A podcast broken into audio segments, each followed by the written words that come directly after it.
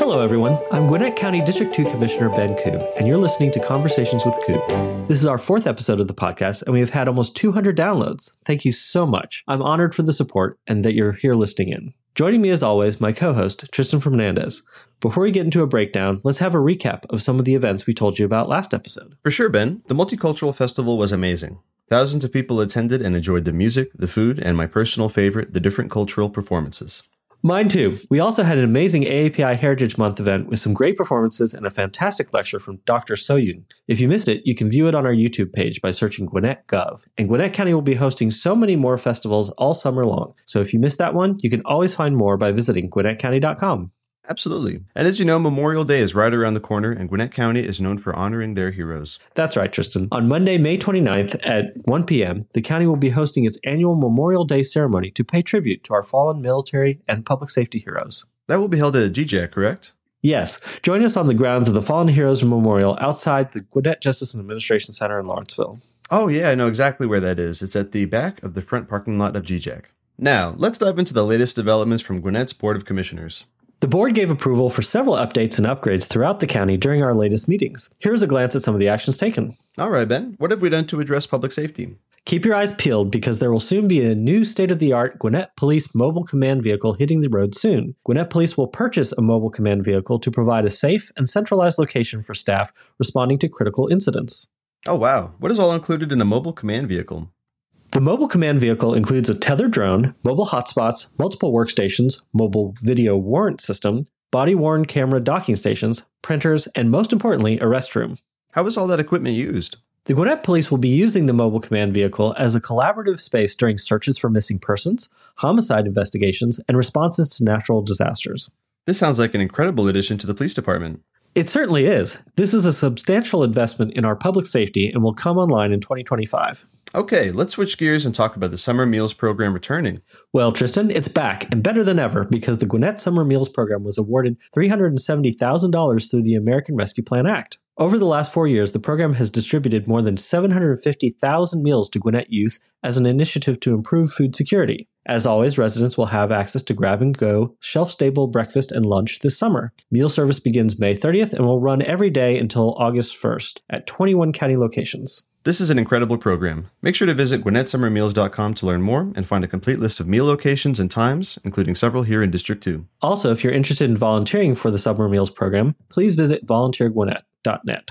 Speaking of amazing Gwinnett County summer programs, I heard the Building Brains Anywhere summer program will be expanding. That's right. The county has accepted a summer boost grant from the Georgia Recreation and Park Association to help fund programs for Gwinnett's youth. Funds from the grant will support the Building Brains Anywhere Summer Enrichment Program. This grant supports expansion in the areas most impacted by the pandemic, including transportation and enrollment costs. The program is used in schools and summer camps while providing weekend meal packs for students. If you want to learn more, visit b2anywhere.com. So, Tristan, do you recycle? I do actually. That's great because residents will soon have access to more glass recycling sites across the county, bringing the total number of locations to 13. Four of those new locations are planned in or around District 2. These will begin to come online over the next year and should all be active by the end of 2024. The Department of Natural Resources Georgia Environmental Protection Division announced the availability of recycling, waste reduction, and diversion grants as part of the Solid Waste Trust Fund grant program last summer. The grant program provides financial support to projects in Georgia that reduce solid waste, recover valuable materials, support manufacturing, and encourage innovation. The Department of Natural Resources will help fund a portion of the new sites in Gwinnett at a cost of over $171,000 with a county match of $135,000. That's awesome. Having additional locations makes recycling so much easier and more convenient. Thanks for starting this program. You're quite welcome. And speaking of making things much easier and more convenient, the Atlanta Regional Commission will continue to provide transportation vouchers to Gwinnett's vulnerable, aging, and disabled population. Its renewal of the Get in Gear contract with Health and Human Services means Gwinnett residents will still be able to get to their doctor's appointments or places like the grocery store. So, people like my grandparents will be able to get around more. Are there any restrictions? There are no restrictions on the types of trips clients can request. Gwinnett projects that Get in Gear will help residents take more than 9,800 one way trips. That's so exciting. Hey, Tristan, do you remember from our last episode that Gwinnett County was voted best tasting water in Georgia? Of course. And I hear it's about to get better. That's right. Gwinnett's water quality monitoring will get an upgrade to provide more accurate and reliable testing, in addition to reducing sample collection time. How exactly will they do that? The installation process will include new sample piping, sampling pumps, and water quality monitoring equipment at Shoal Creek Filter Plant, which produces more than 200 million gallons of drinking water a day. And finally, relief for Gwinnett healthcare resources are underway. Four agencies are helping ease the flow of foot traffic in county hospitals and emergency rooms Good Samaritan Health Center of Gwinnett, Hope Clinic, Positive Impact Health Center, and Behavioral Health of Georgia will receive a total sum of $400,000. This aid will directly support chronic care assistance and be available through the end of 2023.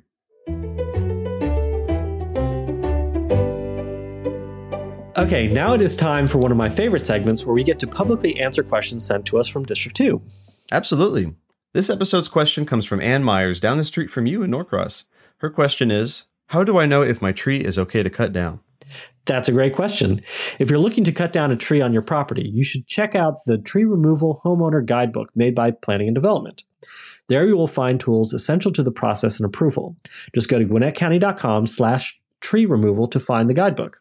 And I just wanted to mention I learned some cool things from that guidebook. For example, if you do cut down a living tree on your property, you need to have at least two living trees remaining. So if you have less than two at that point, you need to plant another one. Also, the only restriction that really prevents homeowners from cutting down their own trees is if they live in a buffer zone or a corridor, uh, such as the Chattahoochee River Corridor. So if you want to find out if you're in any of those buffers, go to gwinnettcounty.com slash GIS and pull up your address. Thanks for that information, Tristan. And thank you, Anne, for your question. And if you have a question, please email it to me at ben.ku at gwinnettcounty.com. We always love hearing from you. Well, that about wraps up this episode of Conversations with Ku. But before we get out of here, we want to give you a few community events coming up. Bring your family and your questions because Gwinnett Clean and Beautiful is hosting a clean community forum. Participants will hear presentations from county code enforcement and transportation departments, as well as the environmental organization about safety, livability, and health efforts. Mark your calendars as this will take place on Thursday, June 22nd from 5:30 p.m. to 7:30 p.m. at Lucky Shoals Park. I will also be there if you have questions for me in person. And Gwinnett is holding its annual Pride Party with music, food trucks, performances, and more. It should be a good time that you won't want to miss. Grab your family of choice and join us on Wednesday, June 28th from 11 a.m. to 1 p.m. in GJAC's outside courtyard. That's about all we have today for Conversations with Ku. Thank you so much for listening. And don't forget, you can download our podcast, Conversations with Ku, wherever you get podcasts or on the Gwinnett County website. You can also find us on our county Facebook page. Just hit that like button to follow us. I'd love to hear from you and answer your questions and get your feedback. So feel free to email me at ben.ku at gwinnettcounty.com. That's ben.ku at gwinnettcounty.com. And we may read your question on air. Thanks again for listening. Stay vibrantly connected, and we'll talk to you soon.